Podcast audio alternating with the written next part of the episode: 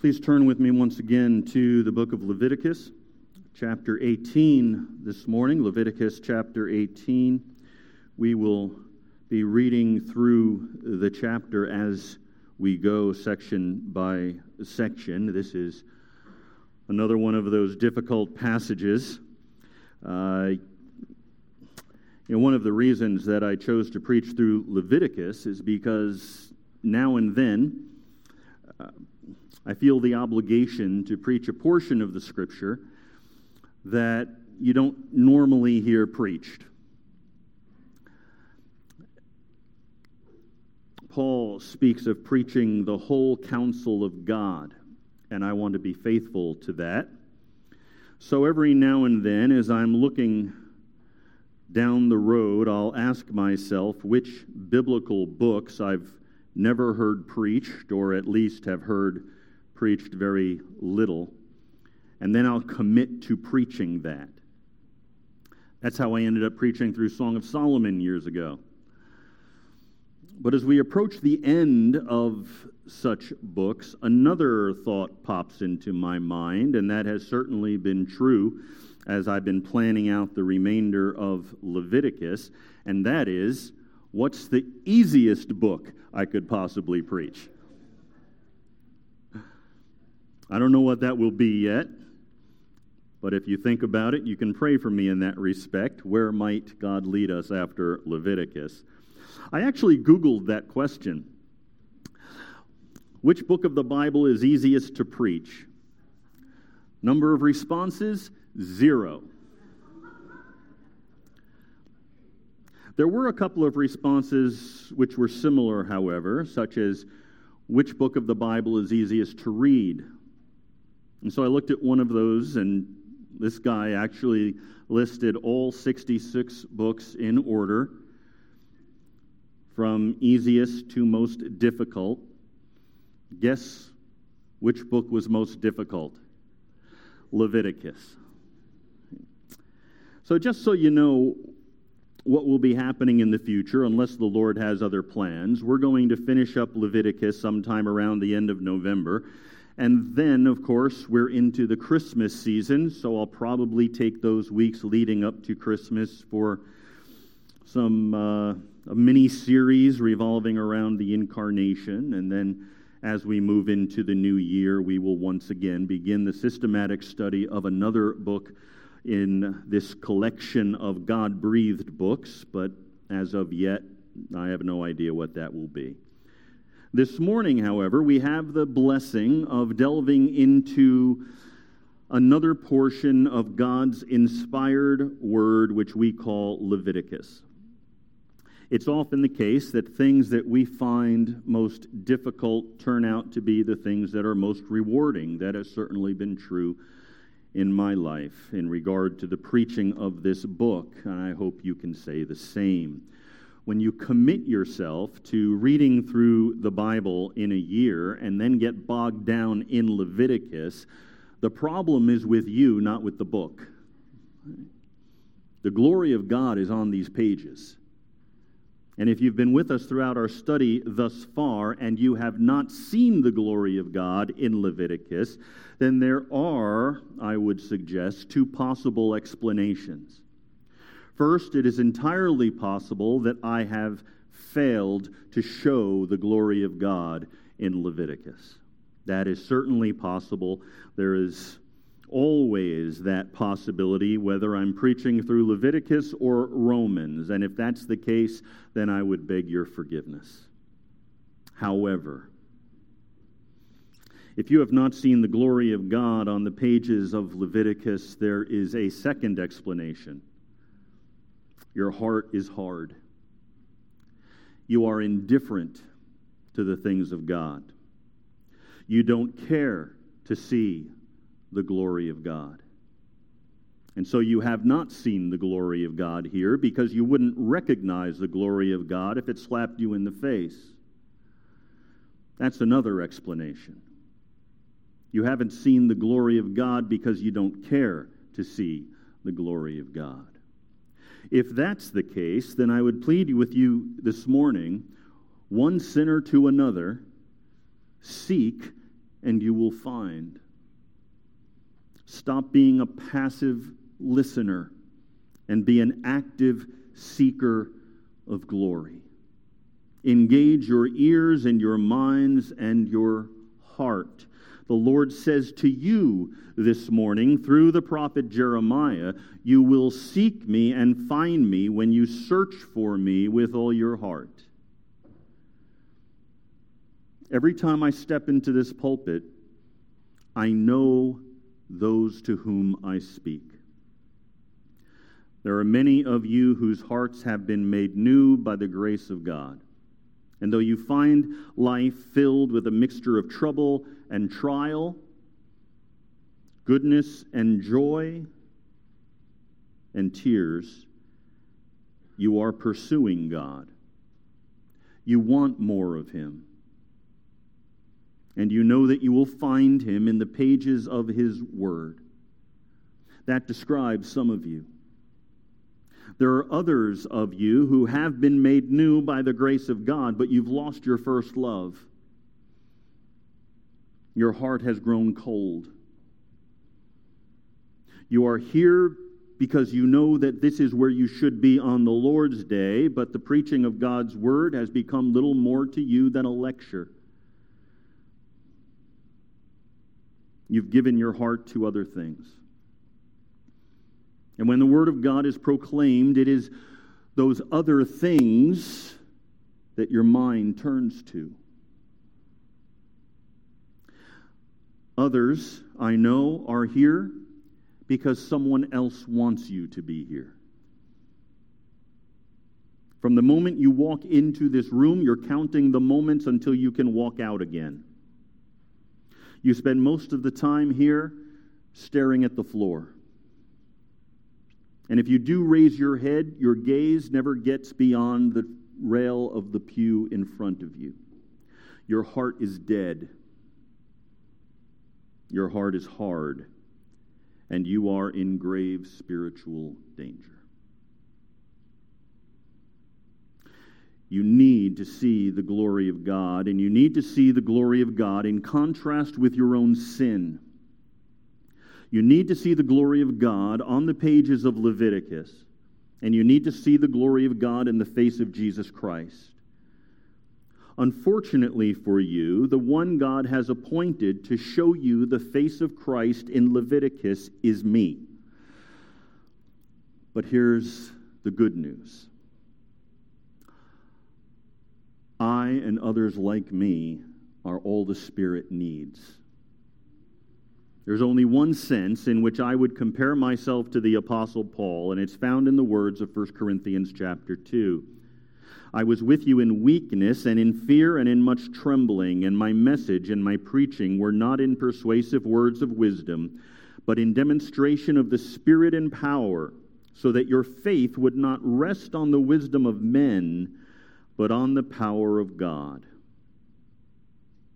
May the Spirit use his power to open our eyes this morning, wherever we may be in relation to Him, that we may see the glory of God, that our faith might be shown to be the result of the power of God working through His Spirit and His Word. Father, make it so. Lead those seeking your glory into a deeper revelation of that glory Take those hearts which have turned cold and fill them with a red hot desire to see your glory here in your word. Open closed ears. Make hearts of stone into hearts of flesh. Open blind eyes that those who have been staring down at the floor might look up and see the glory of Christ. And if you will, for whatever unfathomable reason you might have for doing so, use me. In the name of Christ, I plead. Amen. Now, let's turn to God's Word. There are four parts, at least, as we look at chapter 18 of Leviticus. The first part comes in the very first two verses. It's very much like a prologue to a covenant statement in which God announces who he is. And the announcement of who he is supplies the motive, the rationale for everything else that follows. And so the first two verses give us that prologue to the whole chapter, which in fact supply the whole most important reason for following the way of life which God has set down before us. And then in verses 3 through 5, we have an explicit declaration on God's part that his people are not to live like the people of the world around them with regard to immorality in other words, Israel is not to copy the immorality of the surrounding cultures, but is to be deliberately loyal to the moral standards of the God who has announced himself in the first two verses of the chapter. And so we see in verses 3 through 5 that statement by God which prevents Israel from saying, like the little boy, but everybody else is doing it. God says, I know everybody else is doing it. You are not to live that way. And then you have this long section from verse 6 all the way to verse 23, in which we see a catalog of sexual sins which are prohibited to the people of God, even though they are commonly practiced in the cultures around them. And then finally, you look at verses 24 down through verse 30, and you see a declaration on God's part of the certainty of his judgment against those who participate in this kind of immorality. This is yet again another chapter that eh, contains subject matter which is somewhat difficult to speak of in public, in mixed company, in an intergenerational setting. And yet it is God's Word. And so it is meant for our profit and for our instruction, for our growth in grace, for our living in righteousness. The relevance, the relevance of such a passage for our own day, for our own cultural experience, can be missed only by those who are intent on missing it. It is that obvious Of course, that's a characteristic of those who are still dead in their sin. They can and will take the most clear statements of Scripture and deny them or qualify them or in some way write them off so that the judgment of God in their own minds and hearts no longer applies to them, they think. And as we're seeing all around us, this response to God's word is perhaps most clear in the area of sexual sin. Hebrews chapter 3, verses 7 and 8, we read, Therefore, just as the Holy Spirit says, Today, if you hear his voice, do not harden your hearts as when they provoked me, as on the day of trial in the wilderness. Now let's look at these four aspects of this chapter this morning. We begin in verses 1 and 2. Then the Lord spoke to Moses, saying, Speak to the sons of Israel and say to them, I am the Lord your God. This is the motivation for Christian ethics that God, our God, is alone God. One cannot read through the scripture without understanding God's concern for the ethical life of his people. But God does not simply provide us with raw commands. He often tells us why we should obey his commands. And we find an instance of that gracious explanatory work here in our text this morning. In verses 1 and 2, God gives an absolute motivation for the ethical behavior of his people, both his ancient people, Israel, and his new covenant people, the people of the church, those who have trusted in Jesus Christ, whether they be Jew or Gentile, slave or free, male or female, from whatever tongue or tribe or nation. He argues in verses 1 and 2 that God's people are to live this way because He is the Lord our God. The scripture gives us a number of motivations for why we are to do what God says we are to do. There are good and legitimate motivations in addition to this one. Gratitude, for instance, is one such motivation. But the older I get, the more I think about why I do what I do, the more clearly I see those illegitimate motivations. I think that's because the longer one walks with Christ, the more clearly one sees the glory and holiness of God, the more clearly one sees their true selves as well. We get to know each other better as we get to know God better. I look back on the things that I do and I see that I may have done the right thing for the wrong reasons. I may have been selfish, self interested. No one else knows it because we hide those things pretty well after a while. But we know our own hearts. One various, very obvious motivation for what we do why we obey, why we love the Word of God, why we obey the directives of the Word of God. One good motivation for that is gratitude, as I mentioned. We're grateful to God because of His mercy toward us. We may be motivated by a realization of the grace of the Lord Jesus Christ in us. In fact, Jesus makes it clear, doesn't He, that those who have received mercy will be merciful because of the mercy they've received. And so the grace of God motivates our graciousness.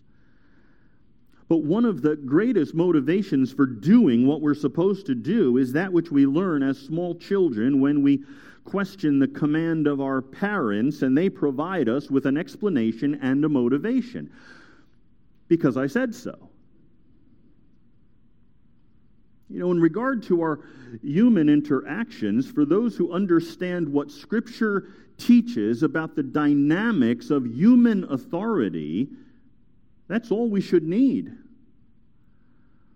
If one possesses legitimate authority and is exercising that legitimate authority legitimately, whether parents or teachers or elders within the church or employers or the governing authorities, then we are called to submit to those authorities. And because I said so should be the only explanation we require all the motivation we need. How much more when we consider the authority of God? You know what God is saying here fundamentally to the children of Israel? The reason that you are to live this way is because I am the Lord your God. That's as far as it goes in this context. As I mentioned in discipleship, next week we're going to gather for going deeper, and we're going to talk about what has been called the problem of evil. And as traditionally formulated, the problem is set forth this way If God is all powerful, all beneficent, that is entirely good, how can evil exist in the world? If God is all good, then he doesn't want evil to exist. If he's all powerful, he can do something about it. So, how do we explain the existence of evil? Since evil exists, the argument goes, God must either not be all good, or he must not be all powerful, or perhaps there's no God at all. Now, that's the question we're going to examine next Lord's Day afternoon. And one of the things we'll be talking about in regard to that answer is closely related to what we're seeing here in verses 1 and 2 of Leviticus 18 if you interact with unbelievers and these questions come up, one of the things you will inevitably hear is, I don't want to do what is right because some God told me to do it. I want to do what's right because I've decided that for myself. Which is, of course, a question of authority. Is there a basis for ethics and morality outside of God. And I hope the problem there is self evident to you. What do you do when you decide what is right, but that differs from what someone else thinks is right? Where's the court of appeals? There needs to be a more substantial motivation for doing what you ought to do than your own feelings or subjective reasoning. And that's exactly what God is giving his people here. He says, Let me tell you at the outset, here's what you're going to do, and here's why you're going to do it. Because I am God. I'm the authority.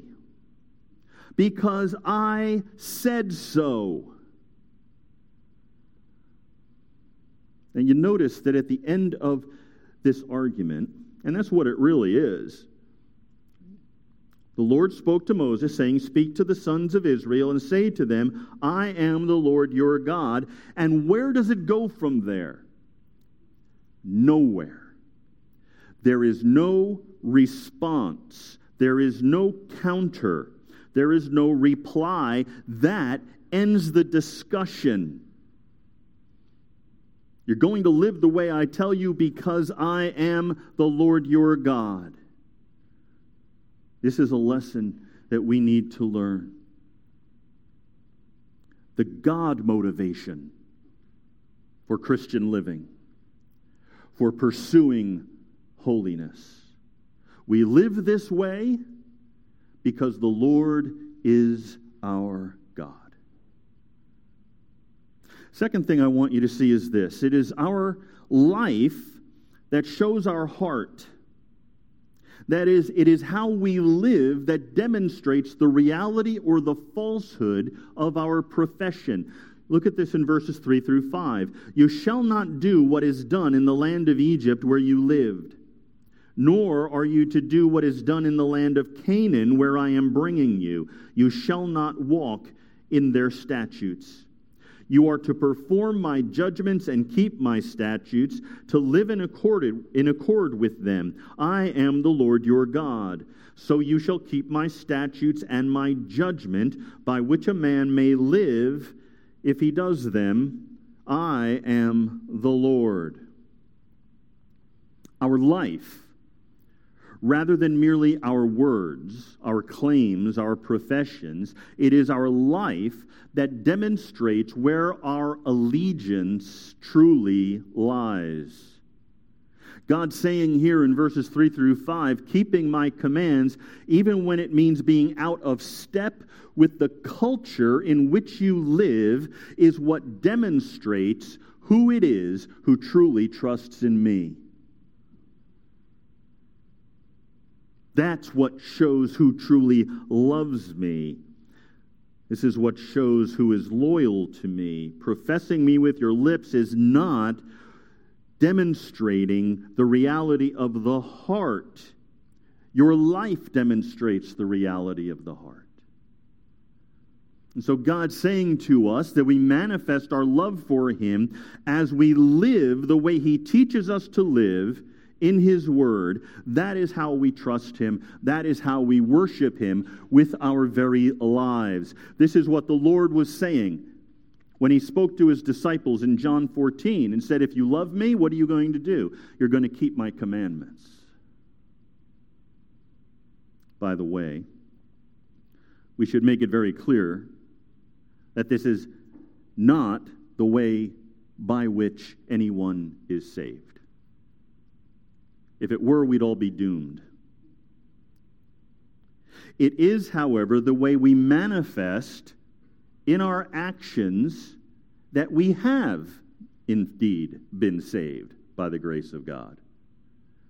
This, in fact, is the way that you understand James chapter 2.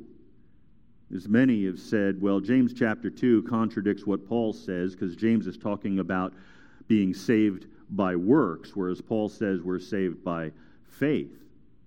Well, no. James is saying, if you read that passage properly and carefully, James is saying it is your works which show forth the reality of the fact that you have indeed been saved by grace in the first place. Now, why is all this important? It's important because it has been become commonplace that many professing Christians are freely and openly living at odds with the sexual morality which is defined here in Leviticus 18 and throughout the Word of God we have come to the place at which it is assumed by many that one can be a believer in the Lord Jesus Christ and yet live a life of sexual immorality and even define redefine what is meant by the phrase sexual immorality. But as we see here in Leviticus chapter 18, God does not allow that option. The point is not that a person has to be perfect in order to be a Christian. The point is not that there is no forgiveness of sin. It is simply that the Bible, from Old Testament to New, from Moses to Paul, won't let you create this third category of Christian. The Christian who lives in blatant, unrepentant defiance of God's will. There are not three categories of people. There are not unbelievers, disciples, and then this third category of Christian who lives in blatant defiance of God's word. You won't find those categories in Scripture. Scripture knows of only two categories unbelievers and disciples. And disciples obey their teacher, disciples obey their Lord. And that means that as a body, as a gathered body of Christ, we need to exhort one another to stand with God, to stand with Christ, to stand with the Scripture in regard to the way we live. And we need to press home the urgency of sexual purity as the Scripture defines it for our own lives and the lives of our children. This is what we find in the third section of our chapter. This is all laid out for us in verses 6 through 23. None of you shall approach any blood relative of his to uncover nakedness. I am the Lord. You shall not uncover the nakedness of your father, that is, the nakedness of your mother. She is your mother. You are not to uncover her nakedness. You shall not uncover the nakedness of your father's wife. It is your father's nakedness. The nakedness of your sister, either your father's daughter or your mother's daughter, whether born at home or outside, their nakedness you shall not uncover the nakedness of your son's daughter or your daughter's daughter, their nakedness you shall not uncover, for their nakedness is yours. The nakedness of your father's wife's daughter, born to your father, she is your sister, you shall not uncover her nakedness. You shall not uncover the nakedness of your father's sister, she is your father's blood relative. You shall not uncover the nakedness of your mother's sister, for she is your mother's blood relative. You shall not uncover the nakedness of your father's brother. You shall not approach his wife. She is your aunt. You shall not uncover the nakedness of your daughter in law. She is your son's wife. You shall not uncover her nakedness. You shall not uncover the nakedness of your brother's wife. It is your brother's nakedness. You shall not uncover the nakedness of a woman and her daughter, nor shall you take her daughter's her son's daughter or her daughter's daughter to uncover her nakedness. They are blood relatives. It is lewdness. You shall not marry a woman in addition to her sister as a rival while she is alive to uncover her nakedness. Also, you shall not approach a woman to uncover her nakedness during her menstrual impurity. You shall not have intercourse with your neighbor's wife to be defiled with her. You shall not give any of your offspring to offer them to Molech. Nor shall you profane the name of your God. I am the Lord. You shall not lie with a male as one lies with a female. It is an abomination. Also, you shall not have intercourse with any animal to be defiled with it. Nor shall any woman stand before an animal to mate with it. It is a perversion.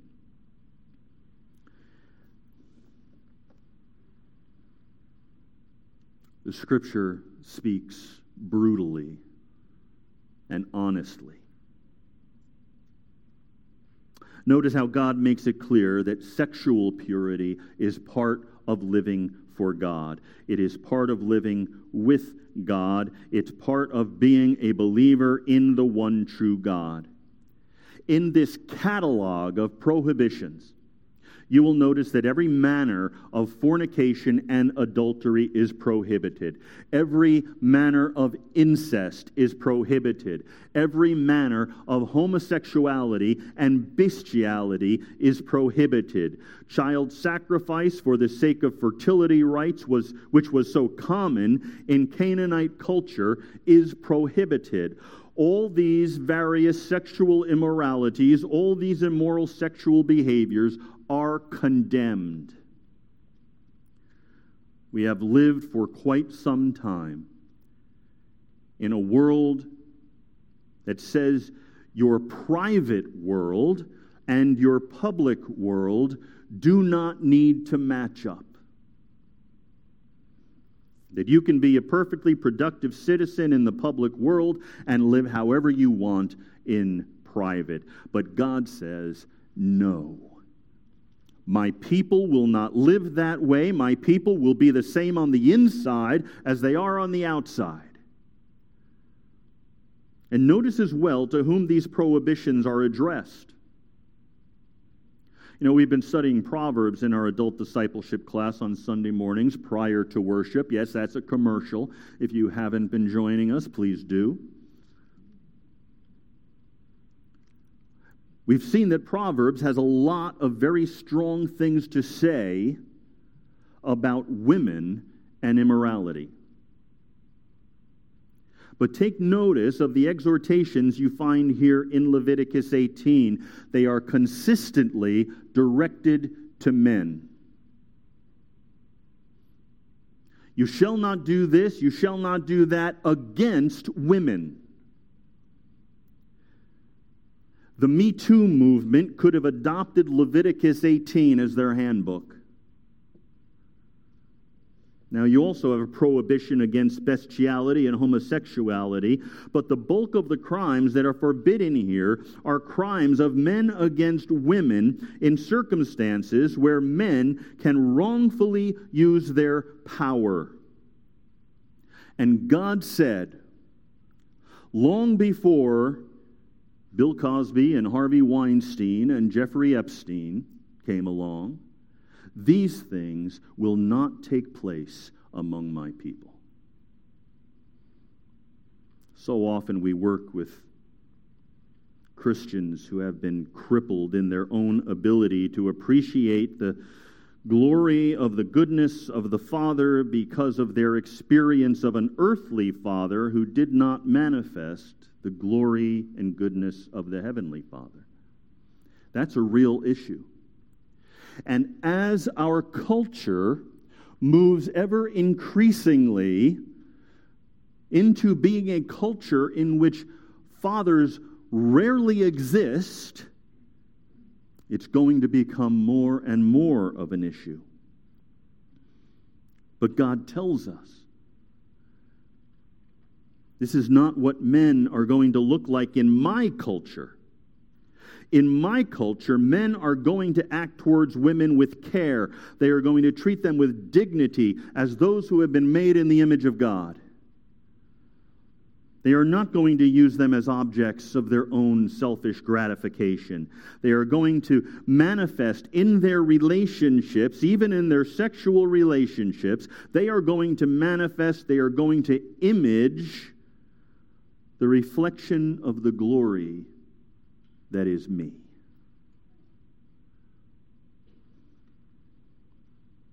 One might be a, made a bit uncomfortable as we read these things this morning, sitting here in our pews inside a building set apart for the worship of God. But don't think for one moment that these things in the text, as shocking as they may be to hear read aloud in this place, don't think that they are not taking place around us. They are. It's happening in Mahopac. It's happening in your community. It's happening in New York State. It's happening in America. The question is are these things happening among us? We would like to think they're not. But to whom is Moses speaking?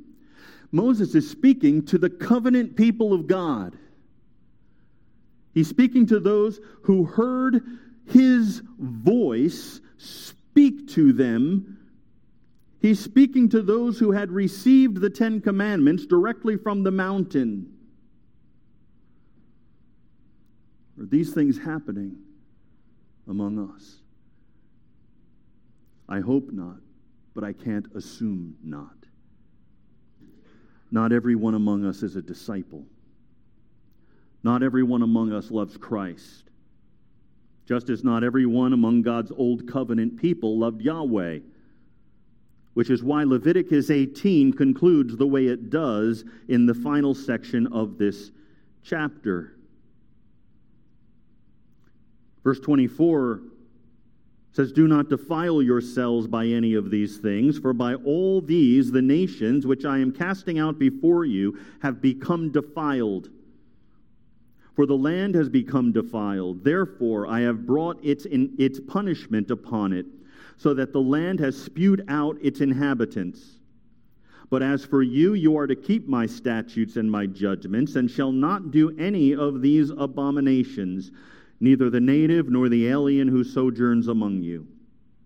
For the people of the land who have been before you have done all these abominations, and the land has become defiled so that the land will not spew you out should you defile it, as it has spewed out the nation which has been before you. For whoever does any of these abominations, those persons who do so shall be cut off from among the people. Thus you are to keep my charge that you do not practice any kind any of the abominable customs which have been practiced before you so as not to defile yourselves with them I am the Lord your God. God makes it clear that participation in these sexual abominations, these immoralities, will bring his judgment. At one level, Moses is explaining the work of Israel in cleansing the land of Canaan. Most of us at one time or another have struggled with that question. How in the world can God send his people in to commit what is essentially genocide against whole populations of people who have occupied the land of Canaan long before the people of God came along? How can God do that? How is that right? And Moses is explaining that here. The sin of the people of the land, the Canaanites, had become so odious in God's sight that he, as it were, had appointed another purge, like he did in the days of Noah. It's a horrific thought, but that's what Moses is saying. That God's judgment will justly fall upon those who practice such abominations. It's not surprising, is it, that if you chart the history of civilizations, when civilizations degenerate into these kinds of abominations, it is not long before those civilizations disappear. I believe that's what we're seeing in our own culture today. God is bringing judgment. Romans chapter 1 is being played out before our eyes. The Lord will not suffer to be mocked in regard to his universal standards of right and wrong. Here's what you need to understand as we close today. This is not only true on a cultural level, but also on a personal level. God will not be mocked by cultures, and he will not be mocked by individuals. If you live your life in disregard of the moral standards of God, and if you fail to repent and turn to Christ for forgiveness, judgment is coming. It may come in various forms in this life, and it will certainly come in the next. That is the promise of God. He will not be mocked. But there is grace. There is grace. And God extends that grace to anyone who will receive it. If you have lived your life contradicting the Word of God, disregarding the Word of God, not caring about what God has said in regard to these things, and you realize that judgment is coming, there is an escape. There is a way out. God has provided that way. Because really, what we're talking about here this morning, when we talk about obedience, or, or disobedience rather, we're not just speaking about one area of life. We're not just speaking about disobedience in the area of sexuality. We're speaking about disobedience in every area of life. And every one of us who is sitting in this room this morning live our lives in disobedience. We are fallen people. Each one of us needs the grace of God. Some of us have found that grace. Some of us have come to Christ and we have cried out to Him for forgiveness. We have repented of our sin and we have found that grace in Jesus. And He has made us new creatures. And He has promised to change us. And He's in that process.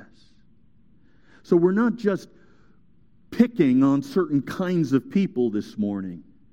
We're saying that whatever your issue is, it can be forgiven. If you will agree with God, you will come to Him and say, I know that I have broken your law. I know that I have disregarded your word. I know that I deserve your judgment, but I come to you in the name of Christ, pleading for forgiveness. You do that. Turn from your sin and embrace Jesus, and God will embrace you. He will receive you.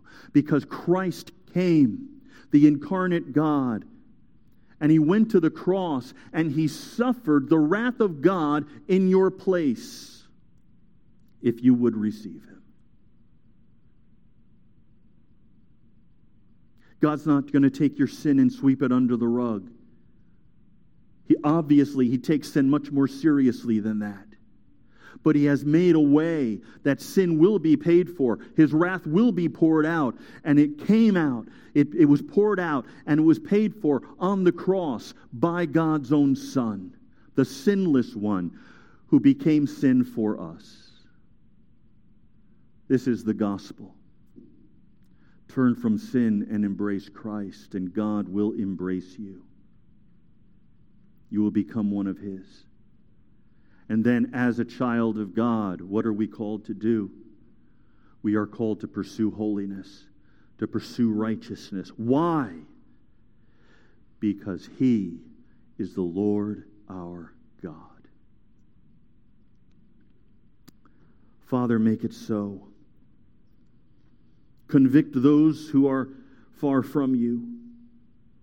Draw them, Father, to your Son, that they might know forgiveness, that they might escape the wrath which awaits. And Father, for those of us who are yours, give us a hunger and thirst for righteousness. May we be aware of the influence of the world around us, and may we stand apart from it, because you are the Lord our God. And it is in Christ's name that we pray. Amen.